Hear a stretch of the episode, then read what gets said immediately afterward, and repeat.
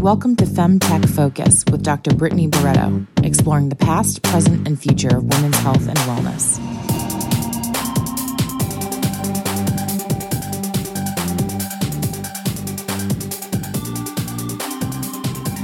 Welcome to the FemTech Focus podcast, where we have meaningful and provocative conversations with FemTech experts. These academics, doctors, and innovators tell us about the past, present, and future of women's health and wellness. I'm your host, Dr. Brittany Barreto, and in today's episode, I interview Abbey Donnell, CEO and founder of Work and Mother. Work and Mother, with the amperstamp for the and, Work amperstamp Mother, provides a network of fully equipped lactation facilities that not only support working mothers, but make it easy for employers to be in compliance with FLSA regulations. Work Mother helps prevent workplace attrition associated with childbirth, while also helping moms reach their breastfeeding goals and keep their children happy and healthy. Our conversation was so fruitful. We talked about the importance of breast milk for babies and some biology around breast milk, the importance of the setting that a woman is pumping in in order for her to have the most milk production. And we also talked about social inequalities of you know, a woman who works in an office space may potentially have, you know, uh, at least a broom, uh, broom janitor room or a conference room to go into. But what about the women that are working minimum wage jobs, you know, that do certainly do not have a lactation suite? And, you know, what can we do as a community to make sure that these are moms that are still able to breastfeed for as long as they want and give them access to it? You want to learn more about Work and Mother, go to workandmother.com. Abbey, how are you? Hey, good. How are you? I'm good. I haven't seen you in a while. I know. Sad. These last few weeks have been um, quite an adventure at home. I know. I usually see you at events, and I at least once a month I get an update, and so feel like I'm really excited to get the update on record I haven't seen you. Well, I'm excited to talk to you. Thank you so much for having me. Yeah. So you are founder CEO of Work and Mother, and it is all about the working mom who's breastfeeding, right? That's right. I'm so excited about this. This is actually our first breastfeeding um, episode. So Yay. that it's about time. We've been we've had a lot of vagina and uterus episodes, which is great. I've noticed that. Yeah. I've been listening. I've been like, we gotta we gotta migrate throughout the woman's body. So um, I'm really excited to talk about uh, breastfeeding. Um, why don't you tell our listeners about your background first? Well, my background is originally in uh, marketing and advertising. Um, so I spent most of my career in that field. Um, and you know, it was a it's it's been fun and I've enjoyed it. And it's actually given me a lot of skills that have helped me with work and mother. But what's interesting about it is the environment of advertising and marketing is that kind of open office floor plan, um, which is part of what sparked the idea for work and mother. Mm. And um, so once I had the idea and started really looking into breastfeeding and all that entailed and pumping at work, I went and got my certificate in lactation counseling. So I am also now um, a certified lactation counselor. Ooh, and how long ago was it this idea? It was in it was about three years ago that I originally had it, three to four maybe. And you just had your first child, so you weren't breastfeeding yet. So why was breastfeeding on your mind? Right. I actually I I now have a 13 month old. So um, it was kind of I I got pregnant around the time that we launched our first location, but mm. I started working on this long before that um, because uh, I ended up going, I was getting my MBA at Rice. So I was in all of these entrepreneurship classes. I was still working full time in marketing. And around that time, uh, all my friends started having children. And the majority of them went back to work around 10 or 12 weeks. And they were trying to breastfeed. And all I was hearing, like, I feel like every time I talked to any of them, how are you doing? All I was hearing was how incredibly hard and frustrating it was to breastfeed and how impossible it was to keep doing it once they went back to work. Mm. And these are people that worked at, it didn't matter if it was a, you know, a company with primarily women, or if it, you know, some of them were working at really prominent oil and gas companies where you would think they had the facilities and the you know infrastructure to provide these places for moms, but it was it, it just wasn't there, and so I had nothing to add to the conversation because I didn't have any kids yet, and so I just sat and listened, and I thought to myself like that sounds so horrible, and I knew I wanted to have kids in the future. I figured I'd continue working. I liked what I was doing, but I looked around this open office floor plan and, and I thought to myself, it didn't matter how supportive my employer was, which like my employer at the time was super family friendly. It didn't matter. There was nowhere for me to. There would have been nowhere for me to pump. There was not a single private office. There was a single unisex bathroom, and so I was like, "This is this isn't going to work." So I set out to create what I hoped exi- would exist for me and all of my friends. Mm. And you know, what do work what do workplaces do now for women that are breastfeeding? Ooh, well, it varies. Um, most most of them don't do anything until they realize they have a need, and then they're like, "Oh, here, let's convert this office, or let's turn this closet." You know, I, I've heard countless stories of women pumping in bathrooms or closets or bouncing around to find a spare uh, spare empty office. One one woman I talked to um, was told to use the conference room and um, which is a joke because a it had glass walls, b it didn't lock, and c she was like, okay, if they're having a meeting, what am I supposed to do? Bust in and be like, all right, boys, get out, I gotta go. um, I think more recently it's been very nice to see a lot of offices. You know, they're putting in wellness rooms mm. and wellness rooms, and some are actually creating dedicated mothers rooms.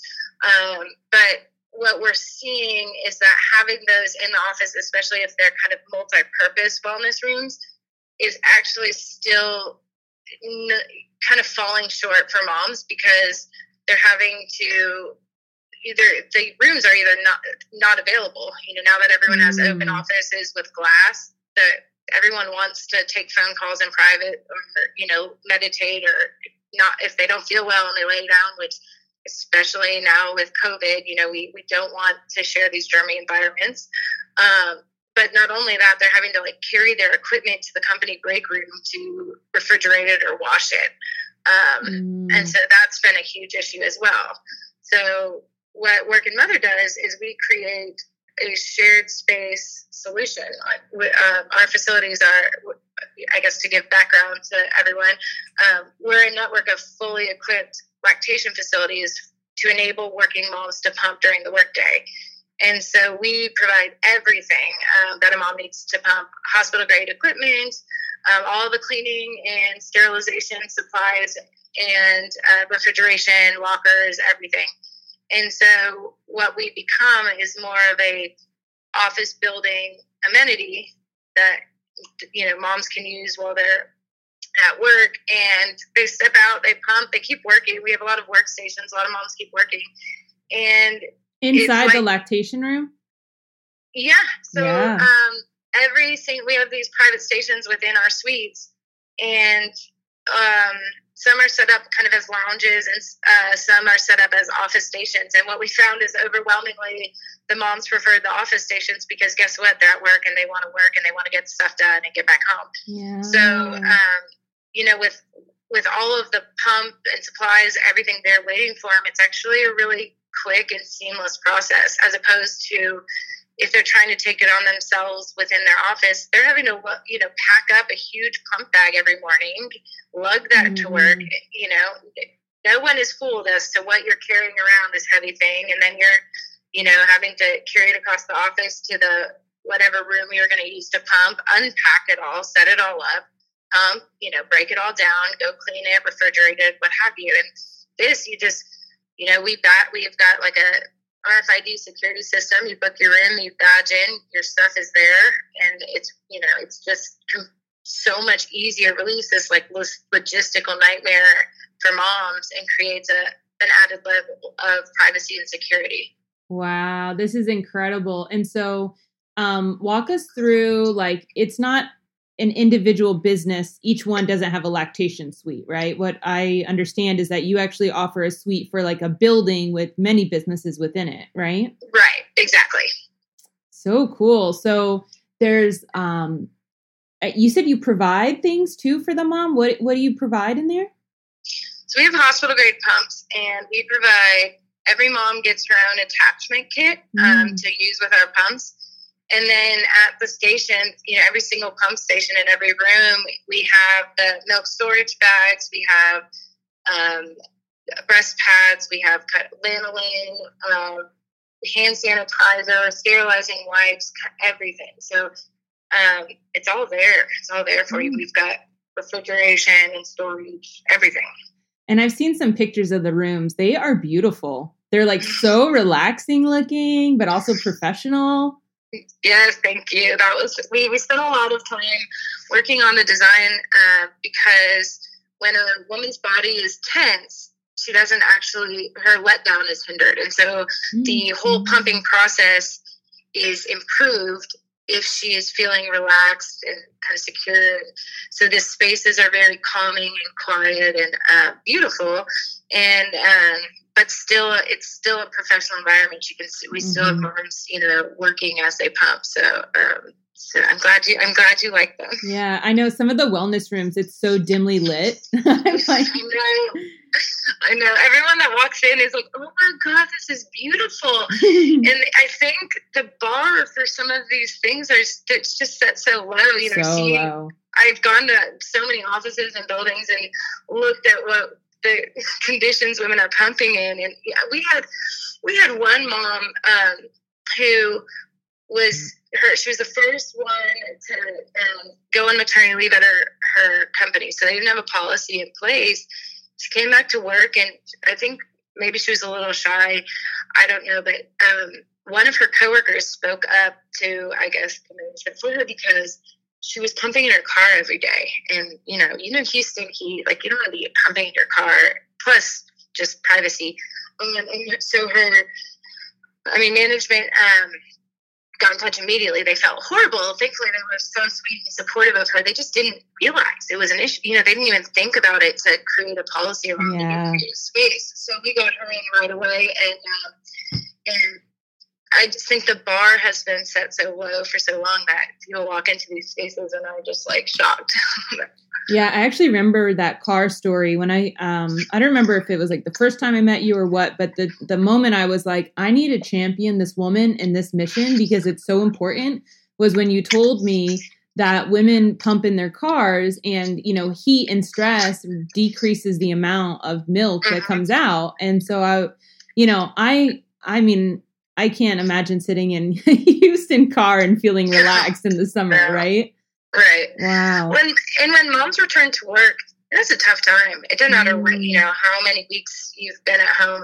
Like that, those weeks transitioning back to work, you've you know, it's an emotional time. You are wanting to prove yourself at work, but you're also you know, it's it's a hard time and so all of these things factor into your ability to pump. And a lot of women go to work and they see a huge tank in their supply, and it's like no wonder because it's like they're juggling all these things, all the stress. They have nowhere to go, and this this is setting them up to succeed. You know, both at work and mm. at breastfeeding. Mm. Um, and we even had I was talking to one of my moms who um, told me that one day she she didn't need to pump, but she badged in just to take a moment. She just needed a moment to breathe and recollect herself and move back to work. And when you think about that from like a productivity level for employers and stuff, mm-hmm. by providing this, you're actually setting up moms to perform better at work, and that contributes to the bottom line for the employers. So. Yeah.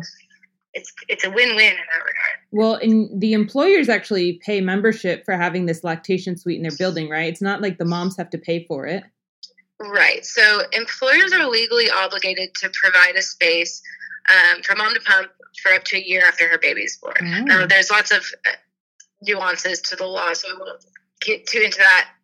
Um, but but we basically make it easy for them to comply to that mm-hmm. requirement because um, rather than you know adapting their space or creating something um, for this mom for this year, you know, they're able to outsource it to us, and it's just it's it's easy.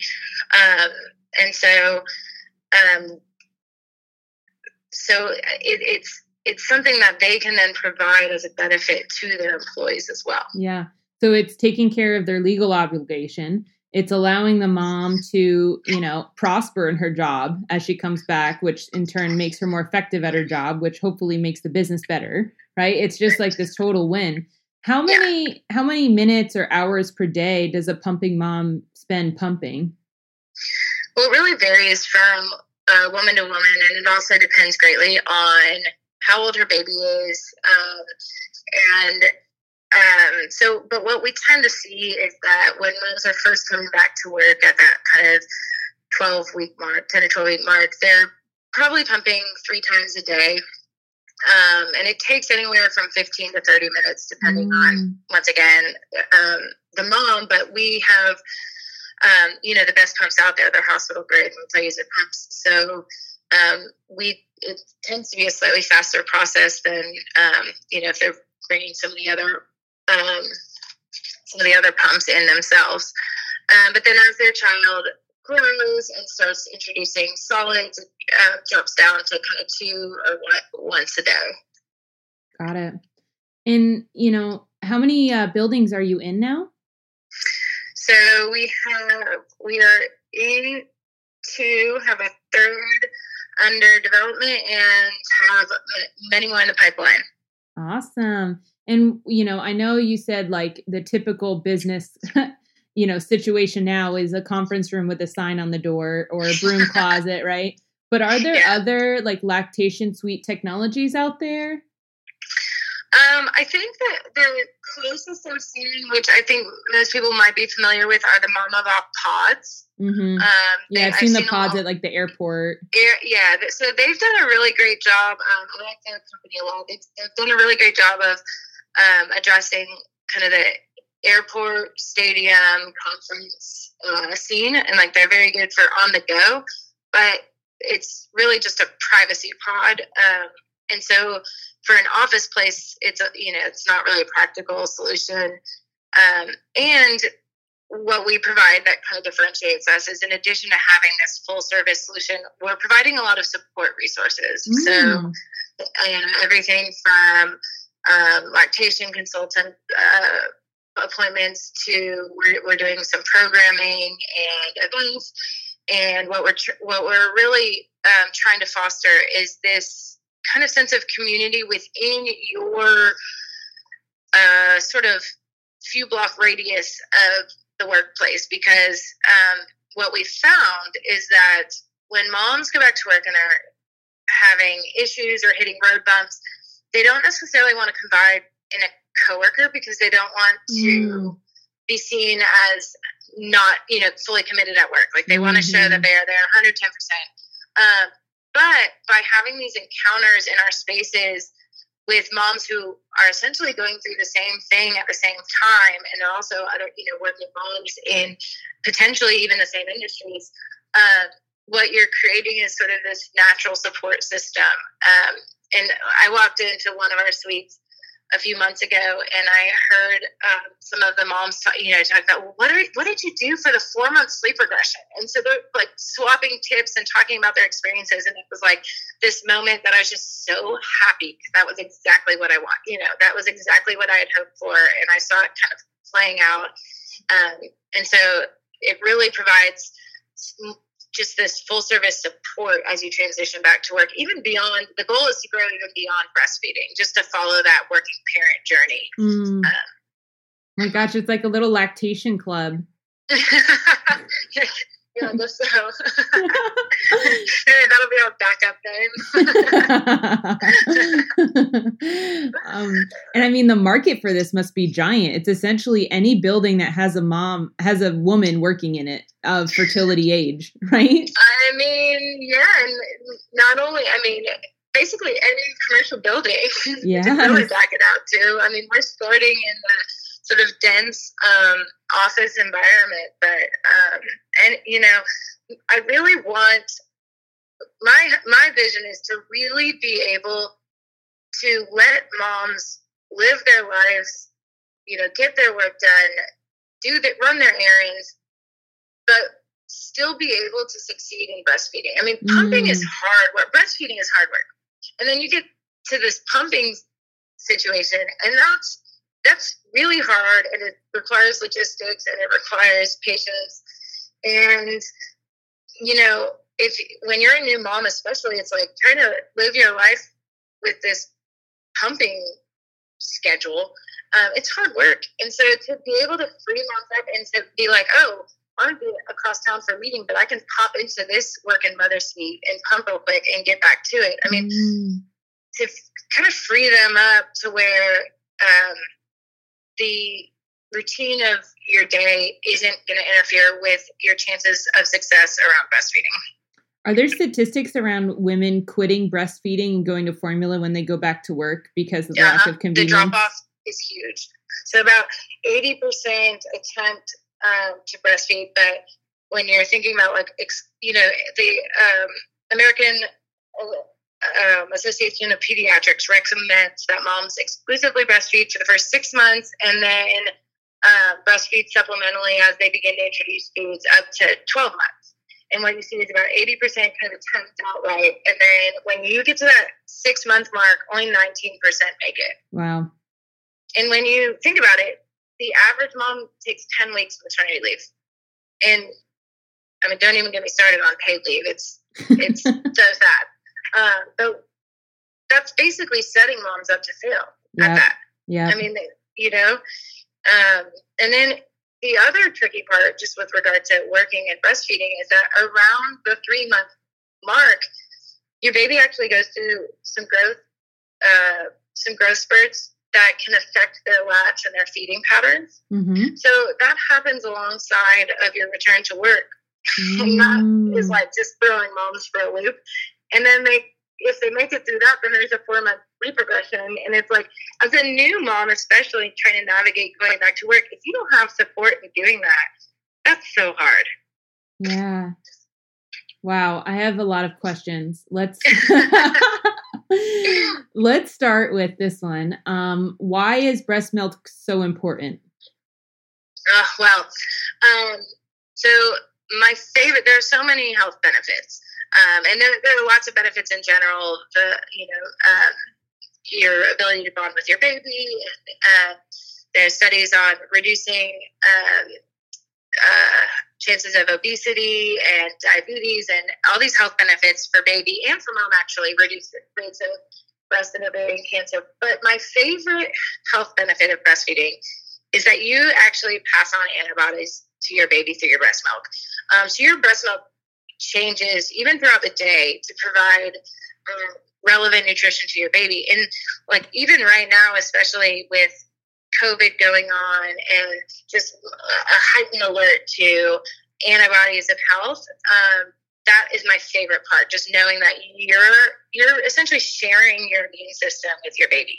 Yeah, because that's what antibodies are, right? It's essentially the um, things in your body that are able to ward off you know illnesses so that's why when you get the chicken pox one time i'm of the uh-huh. generation uh-huh. where we didn't have a vaccine yet so oh got, yeah me too i got it um, i got chicken pox and now i'm immune to it because my body has antibodies against it and so what you're saying is that breastfeeding in the milk my antibodies are passed on to the baby right so you help boost your baby's immune system and mm. that is extra important um, babies of working moms because a lot of times they're in daycare. Yeah. And so they're being exposed to so many, so many germs, which, um, so you can kind of, I mean, in any environment, really, it's it's just such a an added benefit to be able to boost your baby's immune mm-hmm. system that way. I'm gonna um, be a little nerdy right now and uh, just take the stage. So I know something about nipples. Um, so when I had my uh, DNA based dating app, uh, Pheramor, I had to learn a lot about pheromones. So pheromones are hormones that affect somebody else instead of yourself. So you release them, but they affect those around you. And we have pheromones for sexual attraction, but we also have pheromones for um, connecting with babies. And so they say that, you know, and by they say, science shows, sorry, like trying to narrate this. Science shows that um, pheromones come out of hair follicles, and the only hair on a baby is on its head. And so there are claims that that's why we're so attracted to like picking up a baby and putting their head next to our nose Smell to smell them, you know? And when I saw these like figures, I was like, oh my God, yeah, why do we smell their heads? Like, who, why do we do that, you know? But it's biological. And the other one is that women actually release pheromones from around their areola Mhm. and the baby can pick up on it. And they did this test where they like rubbed a areola of um, a woman who was the not the baby's mom, put it in on the baby's nose while it was sleeping, and the baby didn't wake up. They rubbed the areola, like took a sample of the areola, you know, smell or whatever, and put it under her baby's nose while it was sleeping, and the baby started to suckle the air. Wow. And uh, that's what I know about nipple pheromones. Very interesting. Yeah, it is. It's it's fascinating, and you know, they've only just really started scratching the surface on research around breast milk and the benefits Yeah. uh, related. I feel like there's a new study every day that's showing, you know, that it could be used for this, it could benefit this. Um, but you know, I think for the longest time, it just wasn't an area of focus, and so. Mhm. Um, I'm actually really excited to see a lot more research around it. I think they're gonna um, uh, yeah, I think they're to be able to be a little bit more explicit about explaining the benefits um, than they have been in the past. Definitely. I mean, when I was in my PhD program, so 2013 to 2017, there was another genetic student uh, in my cohort that was doing breast milk research in uh, in context of the microbiome. So the bacteria Oh, wow. flora that lives in your stomach and like Yeah, is that established through breast milk as a baby, you know, because that that microbiome affects everything. yes. Yeah. Oh, send me it away. Yeah, yeah. I'll see if she what her thesis published paper was. the Yeah, results to on. it. I'll send it. it to I you. love to read it. Oh my god, I love diving off into science uh, I know. I do too. I can really geek out. Although you can probably take me much my, my my knowledge on science is much more focused and, uh, surface level. I just got to put my student debt to work here. You know what I mean? Yeah. Oh yeah, I feel that. Prove to myself it was worth it. Um, so in terms of uh, women in other countries, how do do you know about how other countries handle breastfeeding at work? Is it an issue there too, or did it, you know? Is it better? It, I mean, I think it varies a lot. I think the hard thing, it's such, I think it's a much bigger issue here simply because of our lack of paid leave. Um, I mean, you look at some of some of these other countries where they've got such generous leave Mm, oh, that's right. that They're not even expected to go back to work. Oh, that's right. right. Which so here, you We're know, so broken. Um, yeah, so it's a much it's a much more pressing issue here. Um, that said, even in other countries, the the lack of facilities and support and equipment around breastfeeding and pumping is still i mean it's still a huge need it's um, starting to improve as awareness starts to improve but Mhm. um, I think that there's still a lot of progress to be made, even in areas with better leave policy. Yeah, better leave policy. And also, my understanding is that breastfeeding in public in other countries is not as weird, whereas in the United States, people are asking women to wear a towel over their head, you know? Yeah, although thankfully now it's legal. Um, it's legal everywhere, I believe, in all the states um, to breastfeed in public. Was that not always the case? Yeah, they, well, there's some indecent exposure um, Mm. issues, but yes. So now um, they've made they have in recent in uh, kind of the past few years made some progress uh, in that regard. Although there's still a ways to go with just you know breastfeeding rights and uh, policy. Um, it's been interesting to see though. So the the the requirement I mentioned earlier is a federal requirement, and it's been interesting to see that as more women are elected into office, there's been more legislation proposed on a state and even municipal level. So um, it's I think that we're going to see more and more improvement um, in the next few years, just as as there are more working moms in you, know in uh, positions of authority. That's right. Yeah, actually, um, you know, I record these way ahead of of uh, launching them. Today, we launched the Megan from Australia uh, episode, and she actually studied um, international relations, and she studied it with a feminist lens. And she said that in her research, what she found was that unless women are in political power, women's needs will not be prioritized. And it's not yeah. because men are anti women necessarily, right. but uh, it's that, you know, if a natural disaster comes, getting 100,000 tampons to women in the home, the shelter isn't a thing they think about. It, it doesn't cross their mind. It doesn't cross their mind. And right. so she said, we need to get more women in politics yeah. because they will have it front of mind that, yeah, right. I'm a breastfeeding mom and this courthouse, I'm going to need a room. And by the way, all the other women in the country need it too, wherever they work. Right, exactly. Yeah. Yeah. Yeah, I've talked to a lot of men about this these days, especially in real estate. And it's been it's been nice. Um, actually, a lot of them, you know, their wives have gone through it, or that someone I know, you know, they've been they have a, or you know, in some cases they um, have a daughter who's just become a mother, and so they've kind of seen some of the struggles firsthand. But every now and then you get a comment that's like, "Well, I don't know what the women in my office have been doing all these years, but they've managed somehow." Oh my god! What's your retention rate? Let's let's let's look at how they've managed. Yes. Like, uh, Oh my but, gosh. But most, in, in general, I have found most to be to get it, get it. Um, or they're starting to do more and more. So that's actually been very nice. That's been my experience too. That when I bring up femtech, um, I always, I'm actually going to call two of them out. They're they're the co-founders of this oil and gas startup called Mineral, and their names are mm-hmm. Jacob and Kyle. If you guys are listening, this one's for you. They are the like status quo oil and gas cowboys, right? They're like they wear boots and belt buckles and they're white and they wear cowboy hat. They're like they're they are oil and gas white Texas boys. And um I told them about femtech and they honestly because I brought it up so gently and in a way that was pr- approachable and uh-huh. open, they said, "Hey, uh we actually have a lot of questions." You know, yeah. and one of them is married with a wife and has even has a kid and he was like so do you use like one tampon for the whole week? You know but he was like honestly asking me you know? Yeah, and because yeah. i didn't shame him and i didn't put him down i just said no in fact they have to be changed every four hours. He was like wow. Yeah. You know? And yeah. so i i did notice that if you as long as you bring it up without like accusing or um you right. know anger like the men are actually very very receptive to this. Yeah yeah, that's go, awesome. Go men, come listen to this podcast. Start a femtech company. It's important. Yeah. Um, I'm actually going to throw uh, a little extra question in here because it's come up um, that as I'm thinking about it. So I've been thinking a lot about uh, so socioeconomic status and yeah. what that means. Uh, right now, it's coming up because of COVID and like what is an mm-hmm. essential worker and are they yep. safe and all this stuff.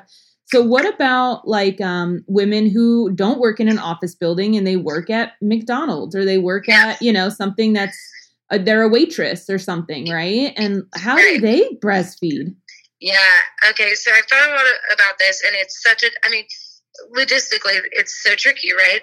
Um, what I'm so excited about what we're doing by creating a network of these is that um, there's, you know, for example, we have sort of a food hall near um, near our one of our locations downtown, and so there's a lot of um, restaurant workers or um, even people um, that maybe they're not in the office environment, but they are delivering or they're stopping by or it's on their route, you know, whatever. Oh yeah. Um, so there's no reason that they can't become members and use our facility. Their employer if they have um, 50 or more employees across the board, not at just one location, just across the board, they have to provide a space. Mm. So, um, so someone who works at McDonald's that is in a building next door to a working mother suite could use our our suites. Yeah. Um, and so that's what makes me so exciting excited about doing more of a shared space approach. Yeah. Is that you know when companies tackle it individually, what you end up with is a lot of very sub par solutions.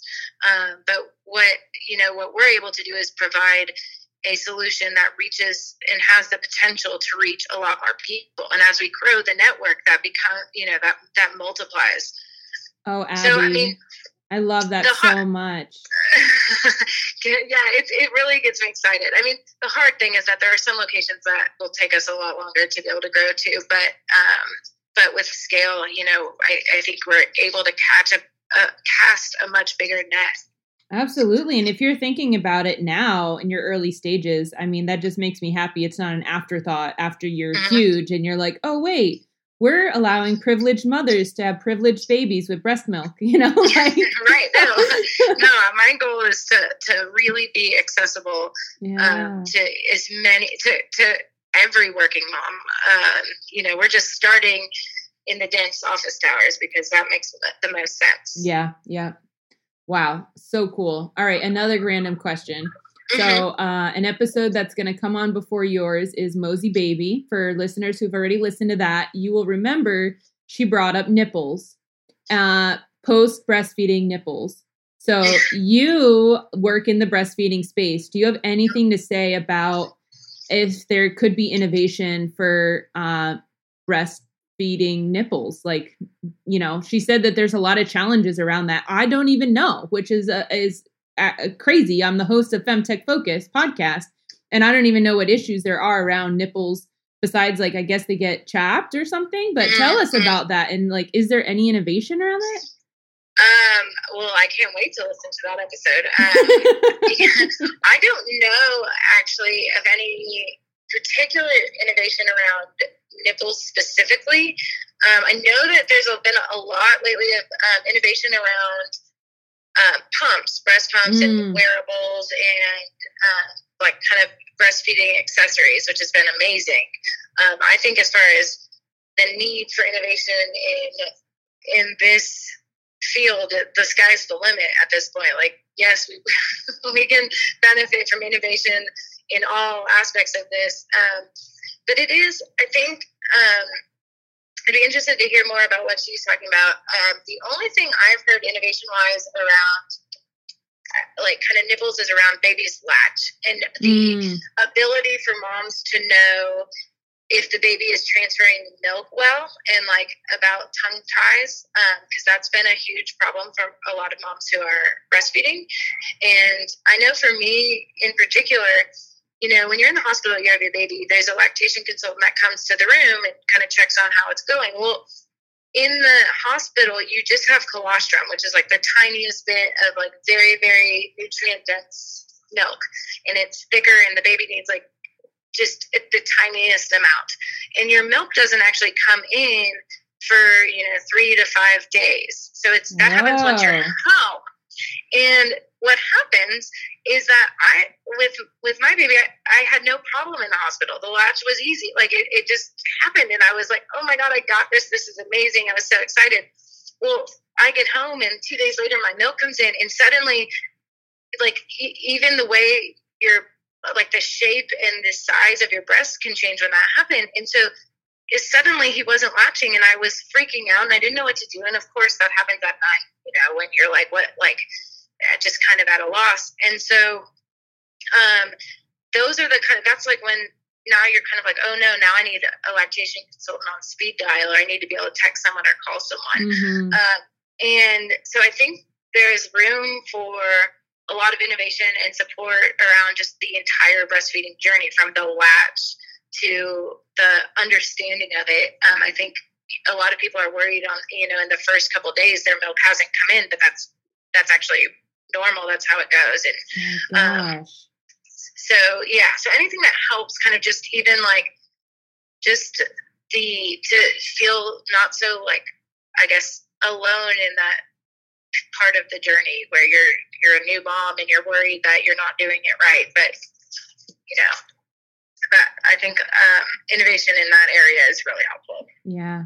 Well, I'm um, going to ask you a, a, question that's actually a trick question um, because the answer is everything. But we have a lot of aspiring founders on this mm-hmm. uh, on this podcast that are lit. They listen to this podcast mm-hmm. and they want to be in femtech, but they don't know what to innovate. What do you think is one of the topics that absolutely needs innovating in femtech? Oh man. One Again, trick question. thing- trick yeah. question because the answer is everything. But yes. yeah. Well, oh yeah, the answer is everything. I guess I'll since just to keep it on topic. Um, I I think there can be a lot around. Um, or, or what I would love to see, I guess, is a is something to help moms understand the transfer of milk during breastfeeding because Mm.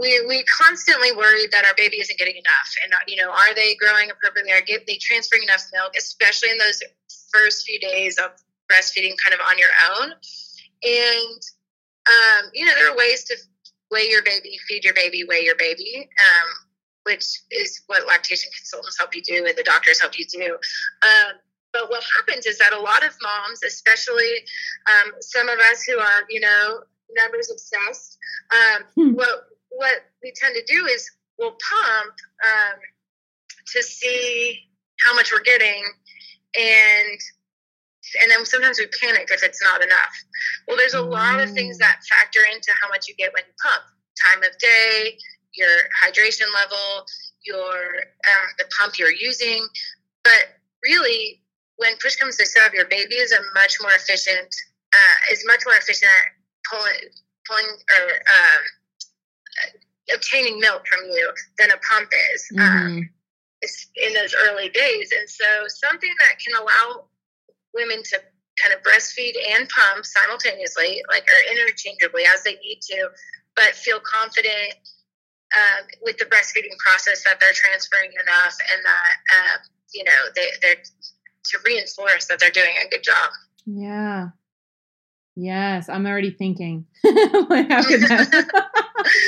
you know, because at least when it pumps in a bottle, you know, like how much is there, but you the know baby's exactly eating it. and and it's kind of frustrating some you know when you're pregnant you're like getting your hands on all these baby books and they talk about how much eh, like i feel like one of the top questions is like how much does my baby need and how often and a lot of these books will say like this many ounces well then you are breastfeeding and it's like well what does that mean Yes, yes, because you can't see what's coming out the nipple and it goes in the baby's mouth. right Whoa. Oh, this is interesting. This is really Mhm. interesting. And what do you think um, femtech as an industry needs the most right now? um well funds and advocates i would say Funds Um, and advocates. Yeah, yeah, and and to circle back to kind of what we were touching on earlier, um, I'd love to see more men involved. I feel like we go to a lot of these events for women, or you know, to advocate for um, women-owned businesses Mhm. and um, female-founded startups, and it's a room full of women, and we're talking about how much there needs to be funding for women, but there isn't. And it's like we're looking around and we're we're preaching to the choir yes. and um, and I, you know, I think we need to open the conversation to people of all walks of life and just um, have better understanding and advocacy for what what's going on. I love it. Diversifying the advocacy pool of people talking about femtech. And when you say funds, do you mean um, like investment for startups or research or both? Both, actually. Yeah. Um, but I uh, specifically for for that early, early um, stage, which I guess kind of dovetails with research in a way. hmm Um, but you know, you have so many funds that talk about them being an early stage investor, but then you, when you really start talking to them, it's like, oh, by early stage, we we mean like you've got to have this much revenue. It's like, well, I'm early. uh, You know, when you're first getting started, it's it's tough. Yeah, You what's know? earlier than early then? Because that's where Right. I'm at. yeah, know, the, the pretty early. Hmm Mm-hmm. Yeah. Oh, well, I hope one day I become wildly rich through Femtech Focus. I'm not sure how. It's a nonprofit, but I hope. I hope so too. I hope because all of my money is going into Femtech. So, because, you know, I tell people, you know, I love Femtech because it's about women's rights and I'm all about Mhm. activism, but it's also about biology and science, which obviously I'm a giant nerd and love it. But Mhm. thirdly, I'm a VC and there's a lot of money to be made here. yes. There's a lot of money to be made in femtech. Women are not niche, and these, you know, your your competition is a broom room, right? That's your competition. Your competition slide shows conference room with sign on it. You know, it's like yeah, it's a no brainer. I mean, yeah, exactly. Yeah. Well, Abbey, this has been so much fun. You're a great friend of mine. I love having seen your progress through the years, and um, I love what you're working on. It's really important. Oh, thank you. Well, it's been fun, and it's been nice to catch up. Yeah, and if uh, anyone listening, if you work in an office building and you don't have a lactation suite, go to Work and Mother, send a request, DM her. I will put all of her tags up when this episode comes out, and let's um, and even if you're not a woman, you're a man and you work in an office and you look around and, you know, once you go back to work, that is, if you don't see a lactation suite, you know, advocate for the women in your office because they they may be nervous too. So do it for yes, them, you know? yes, to just quick add on to that, I was just talking to a woman who she's she's not pregnant yet but wants to in the future but her company didn't have a room or a policy and she was scared to advocate for it because she thought it would look self-serving um, yeah, yeah. so we need you know we need advocates of all like you know women and men in the office yep of of pre-birthing age birthing age post-birthing all of the ages all the genders all of the everything exactly. yes awesome abbey well i will talk to you soon thank you so much Thank you. Bye. Bye. Thank you for listening to my interview with Abbey Donnell, CEO and founder of Work and Mother. If you have a business that needs a lactation suite, reach out to Abby at workandmother.com. Some announcements before we go.